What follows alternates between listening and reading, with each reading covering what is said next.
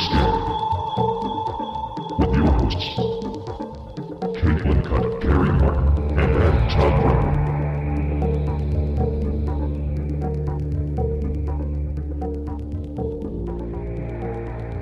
Hey, everybody. Welcome to Pretty Scary. Pretty scary boo. I'm Adam Todd Brown. I'm Caitlin Cutt. Oh my Still. God, we're your hosts. We we are. It's us. It's us again. Us again. We took a week off, but Oh, we are back needed in it. the trap. Can I tell you what I did with that week off? What'd you do, Caitlin? I made two giant paper mache eggs for my son for his birthday. That is two more paper mache eggs than I made during the week off. I did not want to assume, you know, that you weren't also doing exactly what I was doing. I mean, I was uh, offended that I wasn't asked to be part of the project, but I just chalked it up to COVID concerns. It's a COVID thing. You know, you would have been there. Yeah. You know, you would have been there. Uh, so that's what I was doing, uh, which is why we couldn't record because it was incredibly time consuming and ultimately a very frustrating process. That was that was absolutely it. We talked about it. yeah. And Yep. Caitlin took a while to text me back and then said, "Look, Yep. Here's the thing I'm working on some paper mache eggs. And I threw my hands up and said, enough said. Adam got it. I get it. Adam got it. Because who among us hasn't been there? I, I feel like everyone. I, it really did feel like I had like waited to the last minute to do like a science project. like, it was just like Caitlin, that is often how I feel running this podcast network. I don't believe you. Uh, we're going to do a little interesting dive into a really friendly group of guys uh, that everybody knows that I didn't realize were also possibly magical. Yeah, I have I have some some conflicted feelings on this. Me too. Me too. Uh, we're gonna today. We're gonna talk about MS13 and their alleged connection to Santa Muerte, which is a folk, kind of like a spin-off saint. It's the best way I know how to describe this deity. Yeah, it's the, s the saint of death, basically. death in like a very complicated way yes. Um and and actually the the whole thing behind her the whole vibe is something is the thing i actually find most interesting ab- about this story. Oh yeah, Uh, the the Santa Muerte stuff is fascinating. it's super fascinating. And i anyway so we're gonna we're gonna get into it. And i think one of the things that i want to say at the top of this is probably one of the reasons why adam is saying he's conflicted about it i mean these guys are bad enough on on their own. Like, they really they really Yeah. are. Uh, the problem is is that i think that they and this is not going to be a surprise to anyone seem to be the rallying cry around a lot of these really brutal immigration practices by the us so um, what I found interesting, I I realized that there was a connection, that there was somehow a story because I was reading this book called Demonic Foes, and that book was is very interesting. It's written by a Princeton and Yale educated psychiatrist uh, named Richard Gallagher, Doctor Richard Gallagher, uh, and he is a guy that different clergy members from many different religions literally bring on to evaluate people to determine whether or not there are physical or psychological reasons behind behavior because they think there's also a shot these people are possessed by a demon. Much like the premise of a fantastic CBS series called Evil that you go. stars Luke Cage. So I that's a long introduction, but one of the pieces of his book, one of the chapters of his book, focused on a man who had left MS-13 and was, by his account, being genuinely tormented and attacked by a demonic force. Um, he didn't call it a possession; he called it an oppression. I could get into the, all of that. I'm not going to, but it was interesting. Um, and and so I, I had never, I personally had never heard of this connection, which is funny because I brought it up to my husband, and he's like, "How did you not know about this?" And I was like, "Okay, well, I didn't." yeah, there's there's a lot of connections between the occult and like drug cartel activity in general. yes, uh, that I, I understood as like a general principle. I just didn't understand the details of this connection. So Yes, I I- ha- I you're I had never looked into this particular aspect of it. Yeah, and it is, it is interesting. And so we'll get into it. But again, I just want to start with this giant asterisk of like, I am only connecting this deity to specifically MS 13 who are bad people. so I, I, I, that I feel comfortable saying. Um, yeah. but th- that of course gets wrapped up in a lot of complicated things and uh, young people don't have a lot of choice i understand all of that so please don't I, I get i get all of it i on some level but this is interesting so i want to talk about it Let's talk about it. okay in order to do that though i do want to talk about kind of the history of ms13 and, and it'll be very broad but uh, i needed to understand it in order to understand why they would ever be connected to something like this so They they have a lot of parallels to ISIS in that they are a situation we kind of created ourselves. Yes, and I want to talk about that at the end of this because uh, there's a lot to talk about. yeah. Um, Well, I mean, even the stuff you're about to talk about now, this is kind of how yes. our policies fed into creating MS13. Like, Oh yeah, uh, because what we're really good at is going in, decimating things, and then leaving a political and power vacuum, which is what happened, and that leaves organized crime as you know an opportunity. You know, gives them the opportunity to get a leg up and gain power. Um, and I'll just say that in a more eloquent way here in a second. So, um, El Salvador went underwent a really intense civil war uh, in the 80s uh, between guerrillas and and and basically the side that we picked a hard right-wing government. It, it, was essentially an oligarchy. Right. uh, so the us was like go team. And the guerrillas were like uh, what? So and i didn't understand this. I knew that this this dynamic had existed but what i didn't realize is how many uh, Salvadorians fled that el salvador specifically I, I didn't understand this and we're talking yeah. It was, it was hundreds and hundreds of thousands of people hundreds of thousands. And one of the things that happened is a lot of them fled to Los Angeles. yes And what happened when they got to Los Angeles is they were introduced to street gang culture Right. when they got here. And originally they just formed to protect themselves from other street gangs that were here. Mm-hmm. Mm-hmm. But what the gangs that they were protecting themselves from didn't, I think, really take into account, and what does make MS 13 legitimately more dangerous than most street mm-hmm. gangs is that these were all dudes fleeing a civil war. They Yeah, had these- lots of weapons training. Like you do Yeah. not want to get in a shootout with MS-13 and now they're pulling military tactics on you in the middle of Crenshaw Boulevard. yeah Bad bad times. it's it was intense and on top of that they also remained very connected to the families and or you know groups of people that they left back at home Right. so to adam's point you know these are not people looking to make more money or be able to send money back home and survive exclusively these are people that were driven out that had had tactical training um, and were pissed and ironically had to fly to flee to the country that created this dynamic in the first place which i find fascinating Yeah. Yeah, we Uh, basically introduced street gang culture to Central America correct through this. uh, yeah well, and through the the next thing you're going the deportations. the right so then we have this huge wave of deportations and that creates an even stronger bond between the us and el salvador Right. Yeah, we So I don't know why. I don't know why I'm laughing, but it's like, how did they not know this was going to be a thing? Yeah, I don't. we- I, I don't understand. we took the people that trained in a civil war we forced them to flee here where they got street gang training and then they we deported them back to El Salvador with all of that street gang training and that's where things really spin out of hand. Well, and the ability to speak English fluently now, Yeah. and having made strong connections and planted roots bo- in both areas now. So we created this like incredibly interconnected.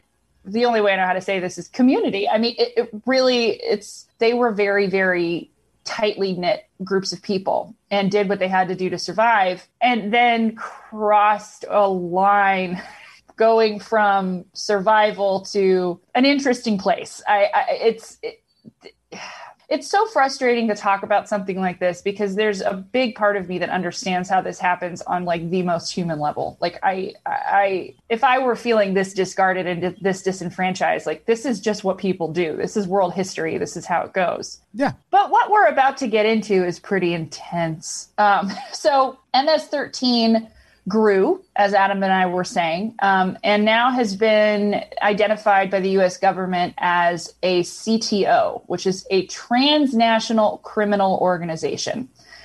Um, ISIS is one of these organizations as well. Um, the difference being that ISIS is not here in America. No. So we've got some problems there. Um, and there is certain criteria that an organization has to meet in order to be deemed a CTO. So I'm going to go over what this means. So one of them is penetration of state institutions, corruption, and threats to governance. So Yeah. that is happening. in- penetration. ha, ha. Wait, I don't get it. oh, that's not what you meant. Never mind. I don't. Uh, okay, we can. We'll sidebar. I, Yeah, I, we'll- I don't, we'll I don't get the joke. I I'll don't put get it in the joke, but- footnotes.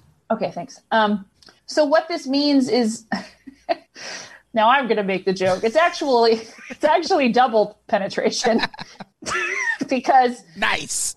yeah, it's not just talking about you know infiltrating aspects of this in one in one nation. It's it's it's two at least two nations, possibly more. And knowing MS13, it is more, but. Um, threats to the U.S. economy, uh, U.S. competitiveness, and strategic markets. Now, if you think about this starting as a street gang and within 30 years raising, you know, rising in the ranks to creating threats to the U.S. economy, competitiveness, and strategic markets, um, I believe that there's intel there. I just think that that's saying they've gotten they've they've gotten rather large. Well, that this doesn't mean all of these things apply to them, right? Because does. I, I I don't see how. Okay, go on. I mean, this is This- it is I- what it is. I think it's sketchy that they are the only street gang that would be tagged with this. Well, we'll get into how they're set up because they MS13 from what I can tell actually operates more like a franchise than it does a solid gang. It's one of the reasons why it's so big, but it's also one of the reasons why there's serious inconsistencies in how they operate. But it's not that big. Like if they're a franchise in terms of street gangs, they're like Jollibee. Like they're not. well, but they're not it also allows McDonald's. But it allows them to be in cahoots, we'll say, with other organizations. So Yeah. it's i think the i think the idea being that they have manifested themselves in all of these different ways it doesn't necessarily mean they did that on their own but they were able to work alongside other organizations and there are elements more like radioactivity Yeah. than than a controlling force so um, obviously the crime terror insurgency nexus like we understand that. Expansion of drug trafficking they are very very involved in the opioid wave especially back east um, along the east coast. They that's the other thing that's really interesting with them. They started like we said out here in los angeles but they have a huge east coast presence. Really really really strong east coast presence. A Well, lot of a, their they have a strong Long Island presence. Well yeah i mean because they're they they're just- mostly located in like three areas. We'll get to it. We'll get to it. I think that that's East Coast, though, right? Yeah, it is. It's East Coast, but it's not like when you compare them to a gang like the Bloods or the Crips oh yeah, no, it's a different that's conversation. Operating in probably like 30 to 40 states. yeah, Like they're very scary. MS13 is pretty small potatoes. Yeah, sure. Um, so there's they've been, they've played a large role in the drug expansion, you know, market, human smuggling, and human trafficking. So human smuggling is getting people in and out of different countries, uh, either using fake documentation or cramming them in, you know, giant crates and putting them on a boat. Uh, human trafficking, on the other hand, is where you get into prostitution, black market, organ trade, that kind of thing. Really cool. Weapons trafficking, I think you and I both know what those are. um, cybercrime, again, I think everybody listening understands what cybercrime is, um, specifically dealing with uh, identity theft, things like that. This one is really interesting the critical role of facilitators. So, one of the things that they've been able to do, and I think if you're in organized crime and you don't know how to do this, you're not in organized crime, but uh, you know, basically hiring out te- quote unquote legitimate lawyers you know, legitimate contractors, legitimate this, legitimate that. So they are able to, on some level, operate as a business front, basically. So that's that's cool. They're organized.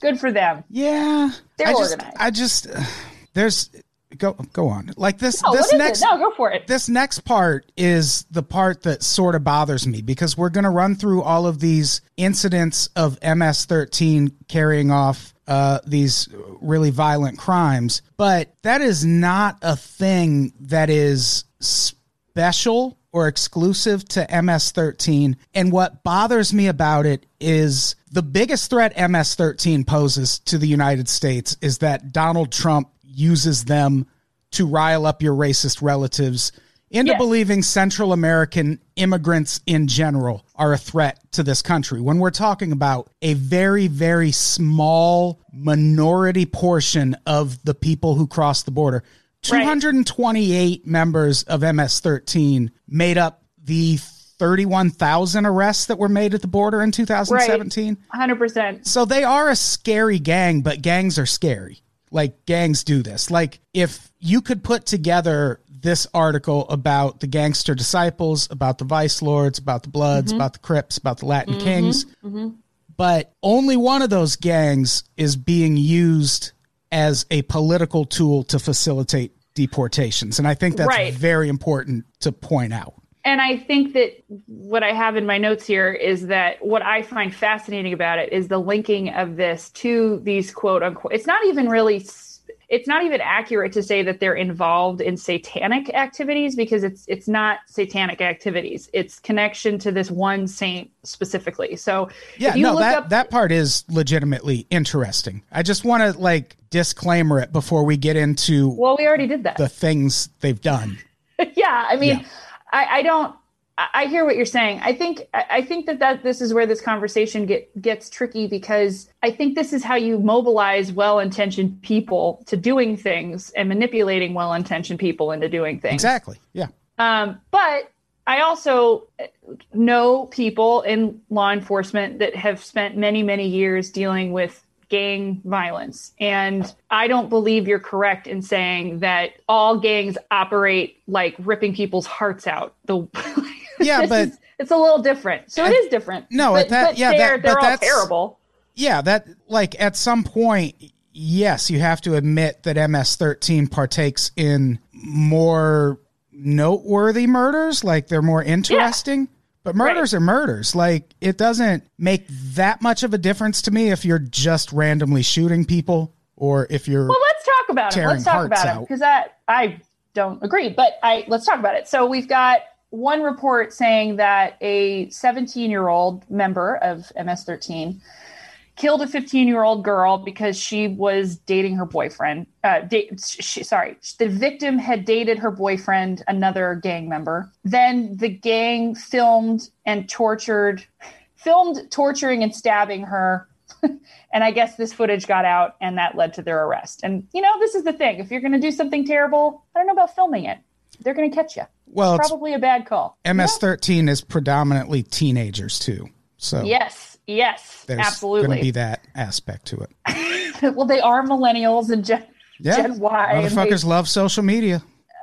another instance is uh, MS-13 gang members uh, were charged with the murder of a 17-year-old girl. Um, the young woman's uncle said that his sorry, a 17-year-old, not 17-year-old girl. I'm trying to leave out names because I am spooked by these people, and I don't. I'm not really, I'm not really feeling like getting I, I think we'll be fine. the young man's uncle said that his nephew had been mutilated uh, by the killer who stabbed the teenager 16 times, ran over him with their car, and removed his hands. So that's, you know, that's a lot. That's overkill, Yeah. to use a technical term.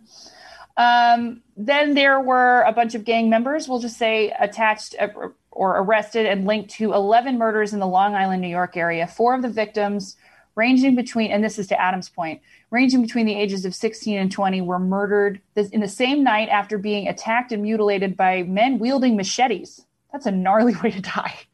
Yeah, it is. Machetes is not a drive-by. Yeah, like- it's it's the kind of thing you see in countries that have really strong gun laws. Like yeah. like Yeah. England doesn't have a problem with gun violence, but they got a problem with knife violence. That's they for do, sure. and J- Japan too. yeah. Uh, it, it, I can't imagine.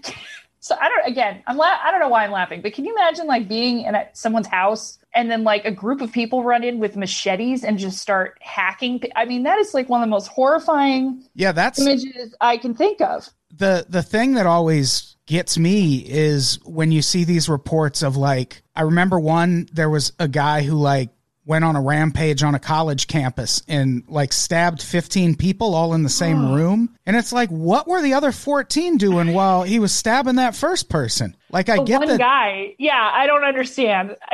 there was not a chair you could have hit him with? Nothing? Nothing you could do? You couldn't somebody couldn't grab a trash can lid. Or what about Kinda, what about 12 through 15? You've seen 3 people get stabbed. Maybe swing into action as a group is all not the victim blame, but here we go. Fucking do something about the guy stabbing people. Well, the other thing that blows my mind is that I can understand one person thinking they're going to stab a bunch of people. What blows my mind is several people getting together with machetes, and the plan is we're all going to hack people to death. That blows my mind also. To me, I, don't know. I- maybe I'm awful saying this, but like, a drive-by shooting is not the same thing as going into somebody's house with a group of other people with machetes and being like, "We're going to hack people to death." Well, that it's- seems a little bit more involved. Maybe there's other kinds of drugs going on. I don't know. I don't know. It's it's less entertaining, that's for sure. Like anytime I'm always disappointed when serial killers use guns. Like that's not like that's not what you're supposed to be doing. I need I need some details. Like right. Like the son of Sam shooting people in their car. Uh, Fuck Oh, well, off. he was- he You're was a always- spree killer, bub. He was always such a weenie. Son Yeah. of Sam, that guy was a total weenie. And and all of the interviews in prison are just like you just want to slap him. You just want to like rough him up. The flip side of that, though, is good luck going to the families of people who've been impacted by gun violence and going, well, you got to admit, at least it wasn't a machete, right? No, yeah, it's uh it's the same loss for the people, but Yeah. the, the last few minutes of somebody's life are a little bit more like the purge when you're dealing with machetes. That's so scary. It's just Yeah, I Anyway, just. oh god. I can't remember what documentary I watched, or what like conflict it was about, but uh, this guy in uh, it was somewhere in Africa was just importing machetes by the crate load Oh to God. help foment this civil war that was going on. Very bad times. crates of machetes is just not something I want to think about. My grandmother brought me a machete back from Haiti once. That's horrifying. It, well, I mean, it was cool. It was very, or it had Well, yeah, a very a ornate sheath, It's a very and ornate machete. and I I kept it for a long, long time. Like I just always had a machete around. when when Miles and I were on our honeymoon, we went to the Louvre, and there was a uh, Louis the whatever I can't remember the famous one, the real douchebag. Anyway, he uh, his Louis C.K. Louis C.K. His bedrooms and his like quarters had been recreated as like an exhibit. And we're walking behind this family, and we're talking, you know, I mean, it's the most embellished, overdone aesthetic you can think of. You know, that just French, shiny, crazy look. The, the chandeliers had feathers sticking out of them, you know? Yeah. And so this guy right in front of us turns to his wife and says, It's very ornate. and Miles and I have laughed about that for years because it's like, uh huh. like, What'd you think it was going to be? what a dumb thing to say. I mean, it's so obvious that it was like, well, it, you know, like, but anyway, you get it. Y'all get it. You're all smart. You all get it. Let's go back to some gore. Um, Let's do it. let's do it. Um, there was a very famous case in 2017 that I remember hearing about in the Angeles National Forest, the scariest place in California, where MS 13 dismembered six people with machetes again and threw parts of them into a canyon. No, six people dismembered one person. Oh yeah, sorry. Six people dismembered one person, um, and they cut up this guy's body and threw it all over the place, including his heart, which I feel is just so scary. it's just so scary. Like you're digging out somebody's heart. Like why? It is. It also really bl- really blows a hole in that thing you always hear at the beginning of true crime shows where they're like, with a crime this violent, it had to be someone they knew. It's like, no, it Yeah. could have been a fucking gang with a lot of flair. Yeah, Like, you never know. Yeah, I, I agree. I I agree. Um, and, and as as a moment of a side note, there are like a bunch of different stories of people's hearts being removed that I didn't want to get into because that gets really dark. Well, maybe they need them for the rituals. Well, we're going to get to that. Okay. Uh, and then, of course, there's this. I, I remember this case. This was really sad. Um, and and bringing us to our point, there were two very young, again, like teenager MS-13 members who held a girl hostage in an apartment for several days. There were two young women there, um, and one of the young women made a weird joke about a shrine that the two MS-13 men had built for Santa Muerte, and uh, one of them allegedly said, "Well." uh, she now is requesting a human soul, and she was officially sacrificed to Santa Muerte. But uh, before we get going, I just want to note as we are linking, and this is speaking to what Adam has said, um, but I'll, I'll say it a little bit more plainly. There is a really strong media push to connect this gang to weird demonic rituals. And again, I read one chapter of one account of a Well- guy that was connected to it, but you there are not there are not a ton of these stories out there. Like that's why I was surprised when I talked to people and I was like, "So have you heard this?" And everybody said, "Oh yeah, I've heard of this."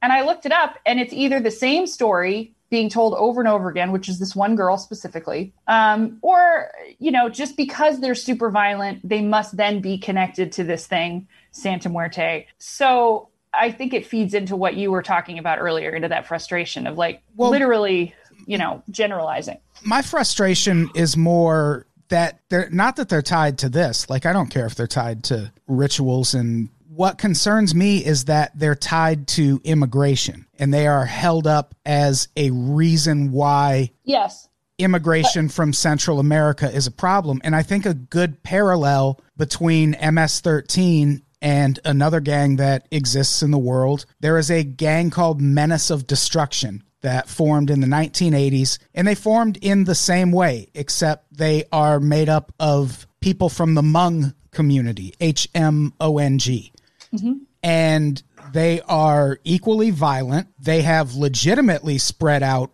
into the Midwest, like they're most predominantly in Minnesota, Wisconsin, and Oklahoma. And then they do have some presence here also. And their numbers are very similar to MS 13. They're as violent as MS 13. The one thing that separates the two is that you've never heard anyone pushing to deport Hmong people because menace of destruction exists. And that's what happens with MS-13 mm-hmm. is the Trump administration paints MS-13 as one of the driving reasons why we have to shut down the borders.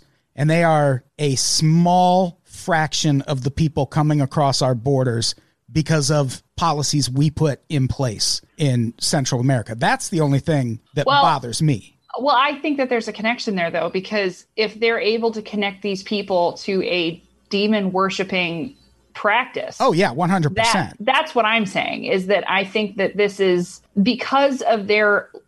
I'm not confident enough to say that it's a light affiliation, um, but because of their affiliation to by some members to avid practicing, you know, Santa Muerte peeps, um, it's able to paint an even harsher picture than what normal organized crime, what m- m- most people conceive of as organized crime. Does that make sense? No, yeah, that's So I think that's true. so. I think that's what the issue is. But but let's talk about the actual connection. Well, there's so, there's multiple issues is what it is. oh, weird. Yeah, crazy, right? Oh, strange. Okay. I know. Hey, do you want to be like me and make podcasts that everyone loves? Yeah, you do. But chances are you don't want to spend a bunch of money doing it. No worries. A solution exists. Spotify's got a platform that lets you make podcasts super easy, then distribute those podcasts everywhere, and you can even earn money doing it. All in one place for free. It's called Spotify for Podcasters, and here's how it works Spotify for Podcasters lets you record and edit podcasts right from your phone or computer. So no matter what your setup is like, you can start creating today.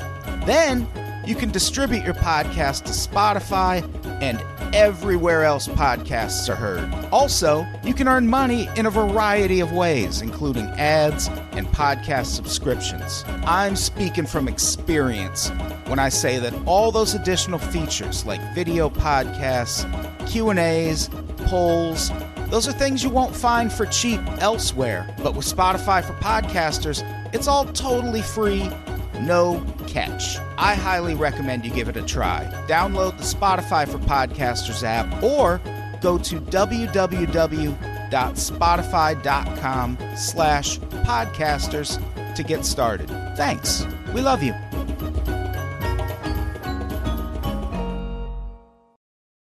It starts off, in my opinion, like pretty laughably. So many of the initial members of MS-13, just big Judas Priest fans. so basically their idea was like and and a lot of different members have has said this like we we we got into Judas Priest and started to assume this aesthetic because we wanted to seem scary. We wanted to seem scarier than the other games. Honest so, question. Yeah. How many of them do you think knew Rob Halford was gay when they made that decision? I'm going to say 0. Probably no. Gonna put out gonna put out the word the number zero. It would have been so funny if their look was just like oh, leather bicycle gear and the hats. Well, like the bar from Revenge of the Nerds. Or no, I was mean, it Police Academy? I don't. Remember. I just think it would have been great if all of the gangs, if we lived in the universe where all of the gangs went like full warriors and they just went into total costumes, like real costumes, not not not not attire, but like you know, we're the Peter Pan gang and we're the Jack in the Box crew and like really yeah. dressed up. You know, that'd be great. That's, that would be nice. That's one thing you have to credit MS13 with. You're always going to see them coming. They got a face full of tattoos. They made a choice. But they made it. I mean, once the yakuza that. shows up, that's just a Japanese dude in a suit. I know, but there's but there's like they look so cool. Yeah, I do like a good yakuza image. I mean, they're the coolest. They are the cool. They're very scary, but they're the they're the they're most streamlined. It's just you know? crazy thinking thinking of Japan producing a very violent gang. Well, the, what I like about them is you don't know if they're going to hand you caviar or cut your face off. Yeah, because one it could go either way. You know, you could be luxury shopping one minute and dead in several pieces in the gutter the next. Uh, but again, so they picked a really strong aesthetic.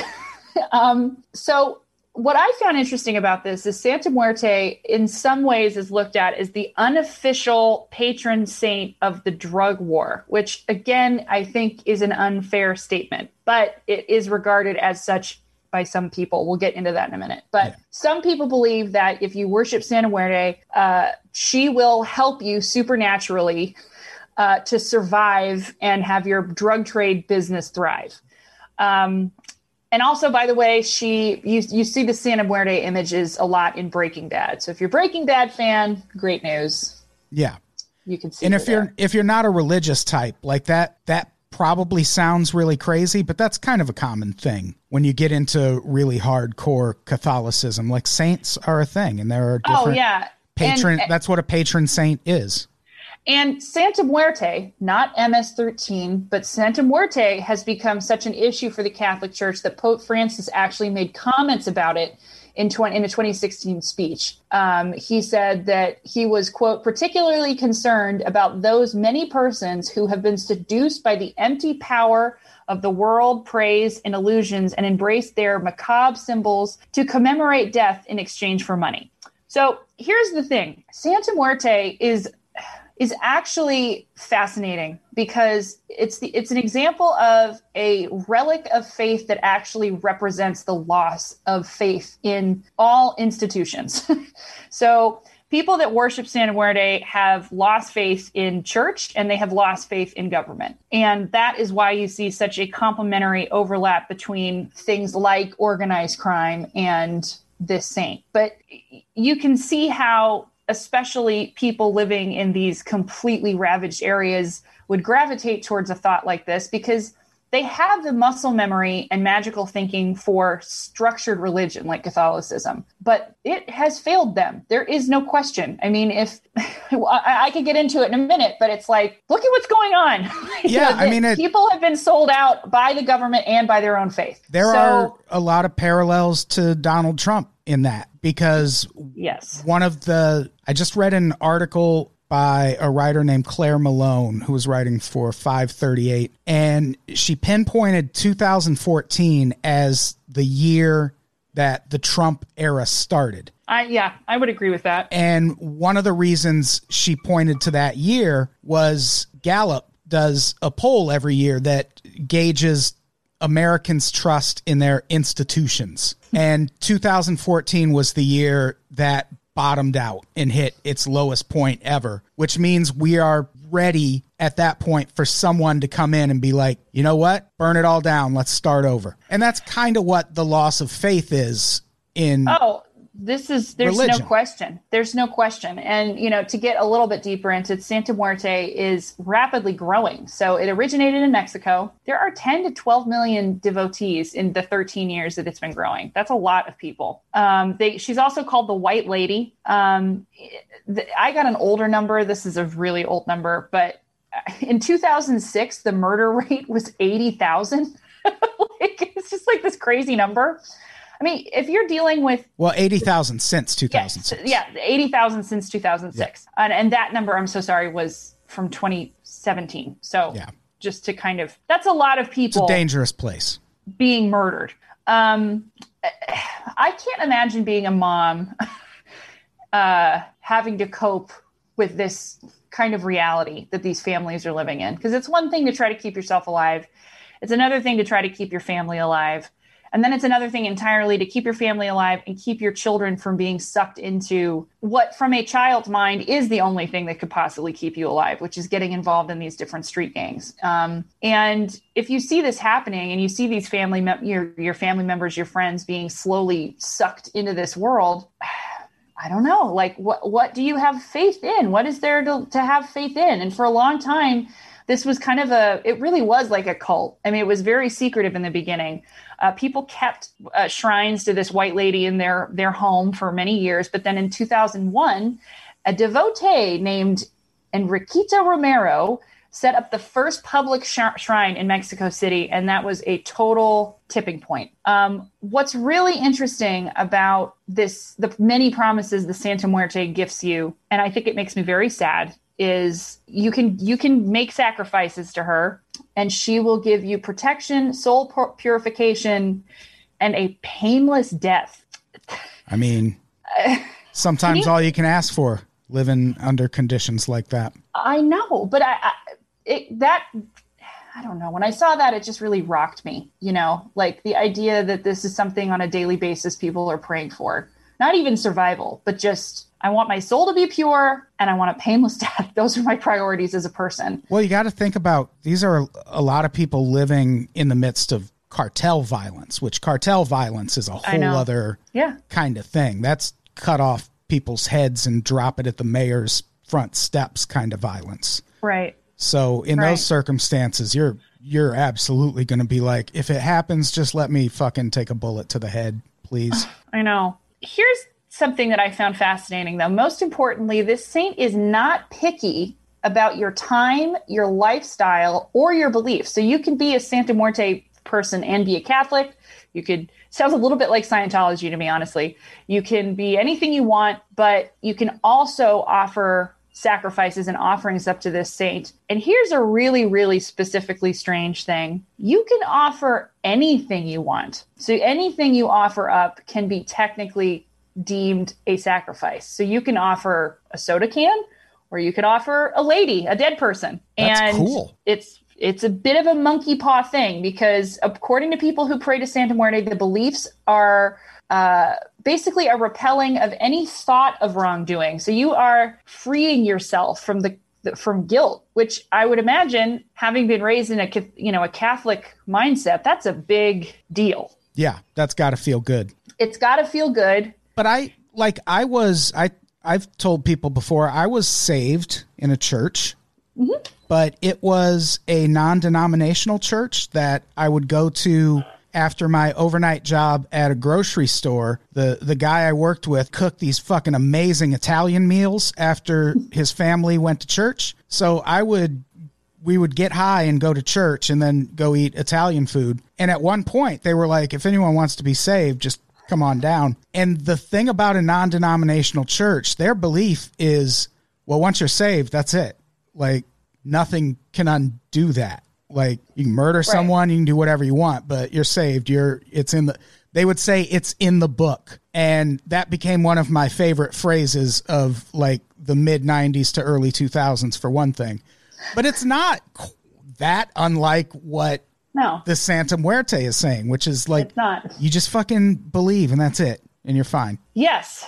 And I think you're hitting on something really important because, Which is that I'm going to heaven, but go on. well, I've always known that about you, buddy. Right? Um, so, so what's interesting is that because of the way this this belief system has positioned itself you can pray for help finding who killed your father or you can pray for protection against law enforcement.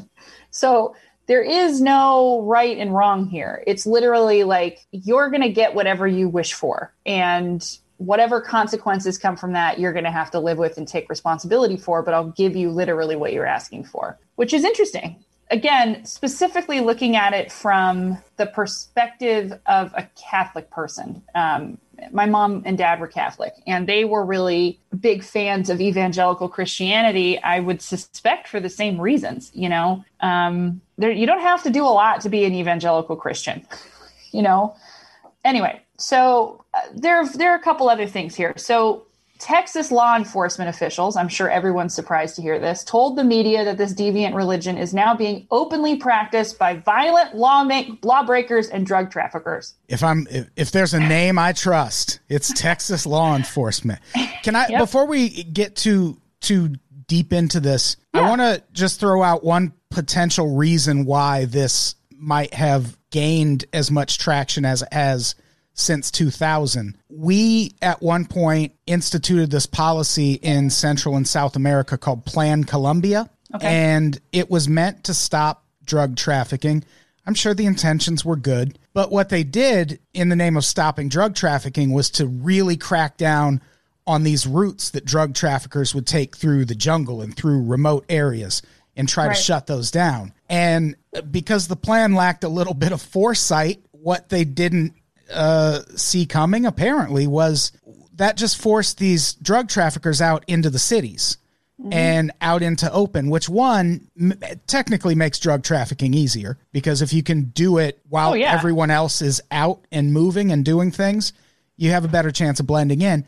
But it also brought that cartel culture to these cities. Like those mm-hmm. cartels used to be kind of a remote area thing, and it brought them into city life, which accounts for all of like this huge uptick in violence. That Yeah. like that's what's causing the migration now is the mm-hmm. cartels kind of converging on major cities. So that probably has a lot to do with why this has become such a thing because people Oh, in yeah. cities haven't had the need to protect themselves from cartel violence like they do now.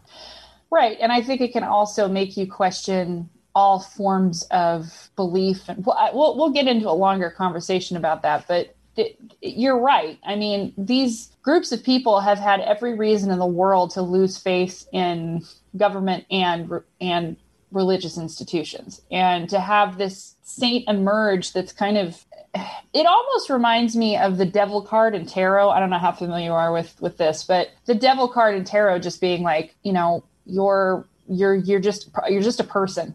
Like just a reminder of like you Yeah. you're just a human being. Like you're it's not that things are bad or good. It's just you're in reality. It's like the most base forms of who you are. And I feel like this saint kind of came along, the Santa Muerte came along and um, is a little bit of celebration of your agency as a person Yeah. and giving people a sense of power, even just getting back and forth to the grocery store alive is probably what they need right now, frankly. So, Yeah. you know, and, you know, if you are in a gang, you are by virtue of that putting your life on the line on a daily basis anyway. Um, I don't think that makes you a hero, but I think that would work on a person no matter what.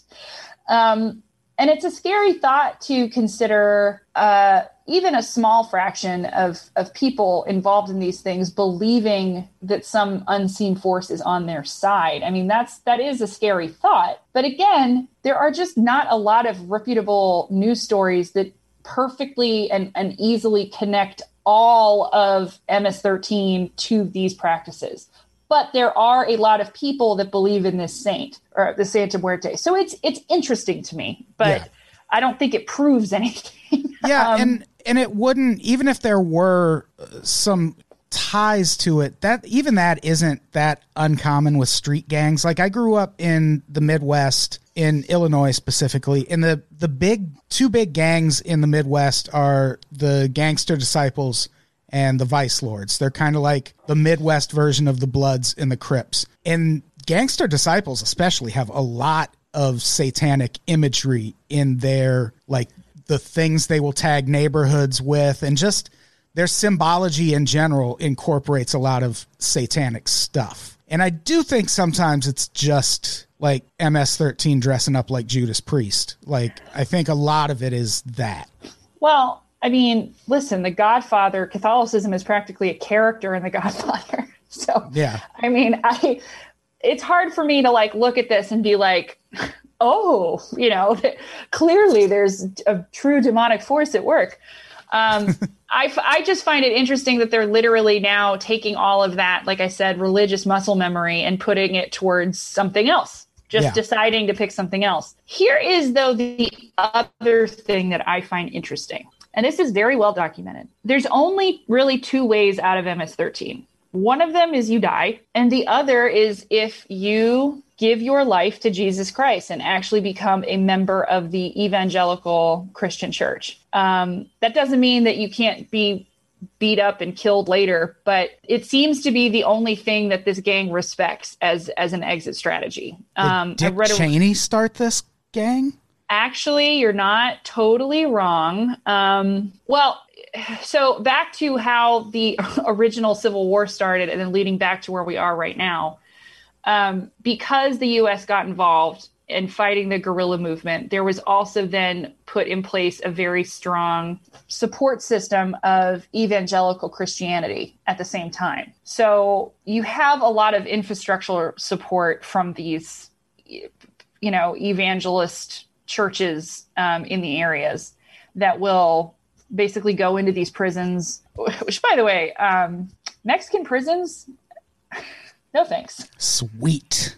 i'm gonna gonna pass some of the stuff i read i was like oh we need to do an episode on all of this because we haven't we have not done ep- any episodes on scary prisons Yeah. i mean other than haunted ones but just like the reality that some people live in in some of these prisons There are some Because- scary ones.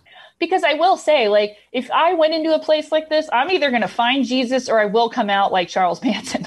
Oh yeah. Yeah. There, you're not, you're being reformed one way or the other. But Yeah, you're not earning a college degree in a Mexican prison. no, no, you're not. Yeah, there's, there's no, there's no vocational school offerings in these places. Um, so gang members and church officials will, will both tell you that the church is one of the few things that the gang respects. Often church organizations are the only groups allowed to provide community services to residents in gang areas. Um, which is another thing that's really interesting. I read a bunch of different articles about how local evangelical churches have negotiated local peace deals you know, doing things like, hey, can we all just get our heads together on this because these kids, this this street is how kids get to school. So if we could just avoid this street, that would be Yeah. great. Um, so with everything being said, I do find it fascinating that there is this weird kind of reverence for a spiritual migration into Christianity that is respected by a gang. That seemed unique to me. I'm not really sure how unique that is from other gangs. Um, it's um, Yeah, It's it's, not it's not a thing I've ever heard about. me neither. I, I I hadn't heard that either. Um, I mean, I know this is kind of like a non-starter episode in that it was we're supposed to be talking about their links to this saint, but to me, I don't necessarily think MST3K is unique to following this saint so much as this saint's popularity grew. I know. Did I do that? You said MST3K. I did. Mystery Science Three. Yep, that's what I said. Yeah. Damn it! I knew I was going to do that too at the beginning of this episode. I'm like, Caitlin. now they do do worship Satan. They worship. They clearly worship Satan. sacrifice babies and all those things. Very violent group. Very very violent. Have you ever seen? Never mind. I, I could. If I go into that, it'll be hours of our time. But And I've actually never seen a single episode. there's only one that I want you to see. Okay. and we'll talk about it later. Um, I, okay, so I, I'm not surprised that there are members of MS-13 that take being part of this too far because, frankly, they take a lot of things too far. I don't. I, I think that's what they do. They're a scary gang, like Adam said. Um, but the rise of Santa Muerte is, to me, the more interesting part of the conversation because it's not that there are 13 million MS-13 members practicing this; it's that there are 13 million people that have been left com- and completely abandoned in this vacuum of not only governmental authority but spiritual authority. I mean, it's they're being failed on all fronts and what has emerged is the following of a saint that basically validates you being a person. That's it. like that's Yeah. and that means that they haven't been getting that. Do you know what I'm saying? Like that that means yeah. that they haven't felt that. And I it made me so profoundly sad to think about that part in this story. Um Well, it's it's the you know. same same reason you're seeing things like QAnon take off the way they are. And so sad. what's alarming about QAnon and Santa Muerte both is, you know, they seem like just these fringe groups that don't really matter that much. But if you look at a group like uh, the Latter day Saints in Yeah. the United States or the Seventh day Adventists, right now, QAnon has more members than either of those groups did for the first few years Right. that they were a Right. thing. And those movements managed to take hold and they are very prominent in American life now. Mm-hmm. QAnon and Santa Muerte could do the exact same thing. Like, yeah.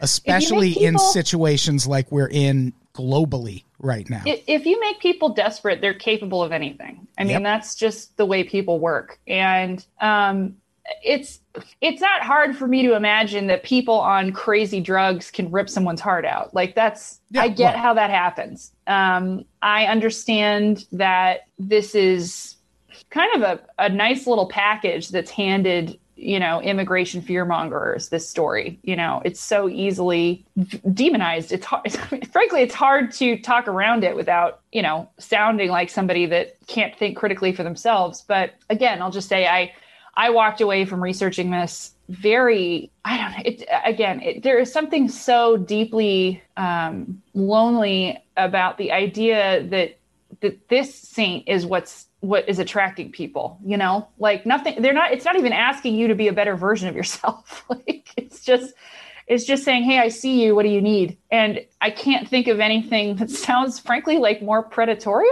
Like like and and shows how people how open people are to being manipulated at that point does Yeah, that make it's- sense it's like a barometer for like we're in a really dangerous spiritual psychological place if this is what's catching on yeah, we are. You know, like, yeah I think Yeah, it's exactly. obvious that that we are, and not course, just in the. United States. Like it's No, it's no, a no, no, thing no. that's happening all over. Like this, like we had Trump, the UK had Brexit, India has Narendra Modi. Like everyone's got their something that is Something's a happening. manifestation of how critically broken society is in a lot Yeah. of ways and in a lot of places. And this seems like.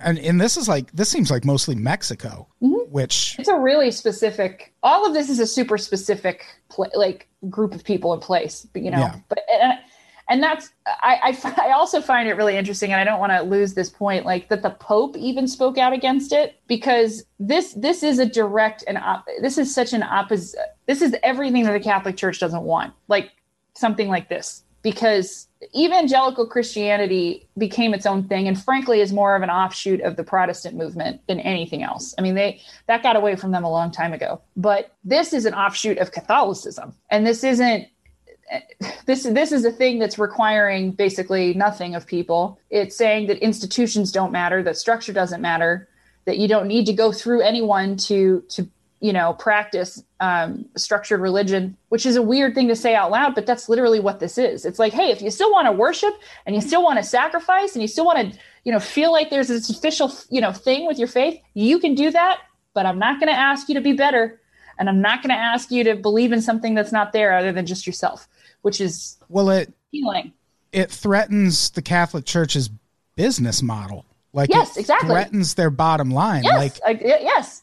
like Oh yeah, they've lost a little influence in the United States, but in Central America and South America and. Mexico, the Catholic Church is still hugely influential. I know. And they don't want to lose that. Like And now that it's openly being practiced, I would imagine, I don't know. I, I mean, I find it interesting that in my research, MS-13 isn't like, oh, he he just went back to practicing Catholicism. Like they don't care. They don't see that as a change at all. But for some reason, they think that if you're going to become an evangelical Christian, that is somehow different, which I find fascinating. I don't know what that that is- is. that is crazy. Yeah, I, don't- I don't know what that is. I, I, I want to understand that more. I feel like I want to ask an MS13 member if that's true. Just Me too. To, just to just to hear it out of their mouth and make sure that's not some Republican talking point Uh, scam. I will say that I got that information from a Pulitzer winning article. So that's cool. Did an MS13 member write it? They went undercover. Hmm. It's a great article. You'd like it. I'll send it to you. Please do. I will. I don't know. Just join. Don't join a gang. Don't don't. I, don't join know. a gang. Don't vote for Trump. What else? That's it. And you know what? If you want to join a gang this week, fucking do it. Just don't vote for Trump. Don't join a gang. You're joining a gang by voting for Trump. Don't do it. Interesting. I mean, I don't think we should tell people that it's okay to join gangs, Adam. I mean, don't, I guess. But like, I mean, especially not if part of that initiation involves you voting for Trump. Yeah. Okay. Yes. Don't do that for sure. And yeah, I mean, don't don't join a gang, don't fucking murder people, don't be mean to people in the service industry, all of those things. But also, please do not vote for Donald Trump. We just need a bare minimum participation with this. We are basically Santa Muerte at the moment. I don't need a lot from you right now. I just need you to do one thing and it's free. And, And in you- some cases, it just means not doing anything. And the only thing you have to offer up is your vote. That's all. That's it. That's, That's all. all. How easy how it. how hard is that? It's not hard. It's not. It's not. Unless you live in one of those counties where they're making voting incredibly hard, in which case I'm sorry, but still go vote. It's so depressing. Santa Muerte will keep you safe from COVID. That is not that has not been proven by the Food and Drug Administration. I saw it on an- Fox News. Not an FDA approved message. I'm putting it out there right now so we Trump don't get. tweeted that. So well, that I believe. I that I believe that would happen. That would definitely happen. he's not giving credit to anything that comes from Mexico. Did you see that in the last? Okay, so not only did we break two COVID records in a 48 hour period on the outset of this weekend. Yep. Thank you. Mm-hmm. Thank you. Again, not funny, but I'm laughing. Our our COVID cases increased 22% in seven days. That's so bad. That is That terrifying. is that is so bad. That it's getting our- so it's- much worse, and there's so many people who are like, "Yeah, let's start doing comedy again." I don't get it. I'm like, no, it's like actually worse now than it was when we were taking it seriously. Yeah, it's, It's- worse than it- it was when we were hoarding toilet paper. And people are like, "Check out my live show, location disclosed after you buy a ticket." Yeah, It's, like, yeah, because the Fed should raid your comedy show. yeah, you shouldn't be doing this. Like my, uh, it's so funny. My friend was like, "So, are you gonna let Dre- Jack go trick or treating?" I'm like, "No, like, what are you? What? No, I'm not." And they were like, "Oh." Like all offended and, and angry at me, and I'm like, you shouldn't go either. Like this is a bad idea. There, we're you're literally going to go house to house. Like, it's like, oh my god, Yeah, it's just candy, people. Yeah, it doesn't like, matter. you got to be able to come up with some kind of alternative to entertain your kids. You know I will. I Yeah. just told you that I spent a week making paper mache. No, eggs. I mean I'm talking to the the parents that are considering they don't going trick or treating. Like, just be creative. don't want to. They don't want to. They want. Oh well, when I was a kid, I went trick or treating. I don't want to take this experience away from their. ki-" It's like your many experiences will be taken away from your child if your grandma, if his grandma dies too early. yeah, Like, exactly. what the hell? Oh Oh God. man. I, I was researching this whole thing for for for us, and I I literally was like, this genuinely does not feel like this even a problem right now. Oh, Compared to MS13? Like, yeah, or No. any Oh, no. gangs. I, it's like this is not our biggest problem right now. I worry about MS-13 the way I worry about ISIS, which is not really Yeah. at all. Oh my God, ISIS. Remember ISIS? Remember when we gave a shit about that? I do. I do. They really seemed like they were on the up and up, but wah wah. Yeah, we we shut down the caliphate. Wasn't their time. It, no, no. I mean, well, it's a, it was kind of a build them up to tear them down kind of thing. Hey, look, they had a great run. They did. They did. They were they were a one hit wonder for We- terrorist organizations. exactly. Yeah. And now COVID is a terrorist. COVID is the Beatles. we're never going to be without them. It's going to where there's going to be other additions. We're going to be talking about where we were when we first heard about COVID forever. And forever people will be like, uh, it wasn't that special. Ken Burns is going to make documentaries about COVID when he's just a floating head in a jar I can't 200 wait years from now. to see the Ken Burns documentary about COVID. Oh, it's history is not going to be kind to half of this country basically. Yeah. Anyway, we should wrap this up probably, right? I'm excited about our next episode because none of it's real. Next episode makes me so mad. I know that's why I'm excited about it too. But uh yeah, we're talking about Seth. What Seth? Figure it out for yourself. Maybe we're talking about Seth Rogen, Maybe, right? Maybe it's Yeah. Seth Green. maybe it's Seth MacFarlane. I was just gonna say Seth MacFarlane. Oh my God, Kate. Because we're connected. Because we're connected. You know who told me you're going to say that? Was it Seth? Yep, Holy shit. I know. That's He's here. crazy. He's here right now. Seth is here. Seth is all I mean, Seth is always here. Seth is in studio today through me. Perfect. Uh do we have anything to plug before we get out of here? yeah, don't vote for Trump. Yeah, don't vote for Trump. Just don't do it, please. But do Please? vote. Go out and vote. Vote. Don't don't take that as an invitation to not vote. No, you should vote. And just don't not for Trump. fucking write in Harambe or anything kooky like that. This is You're not, not the fucking time. You're not funny. It's not cute. Vote for Joe Biden so we can focus on getting Joe Biden out of office. Yeah, we need to. It's a hierarchy of needs here. Yeah. Yeah, this is like division. There is an order of operations that needs to be followed. You can't just can't just go willy nilly. So start with Trump and then we'll worry about Joe Biden later. I'm sure he'll be a special kind of problem in his own way, but we will cross that bridge when we get to it.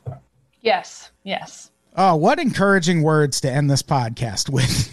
Well, here's the great news: is that uh, COVID is going to be a problem for anybody who wins this next. I don't know why anybody would want to be the president in the next six months because it's going to be ugly now. It's bad. If you're in a rural area, just stay inside. Please, for the love of God. Actually, this is more important, in my opinion, than this, our vote message. If you are in an area where your closest medical facility is a community hospital, please stay home. like, just stay home and away as much as you can. yeah, It's just- mom. it's- yeah, everyone in Orange County that I know. yeah. Yeah. I mean, my mom, my mom is pretty good about Your mom knows what's up. COVID stuff. She's not a Trump supporter. Oh, so sweet. She takes it all seriously. I'm related to so many Trump supporters. It's insane. I'm sure I am too, but welcome. Sweet. All right. All right. Hey, this was a good episode. Yeah, let's do it. Caitlin, say goodbye. Goodbye. Goodbye, everybody. We love you. Thank you.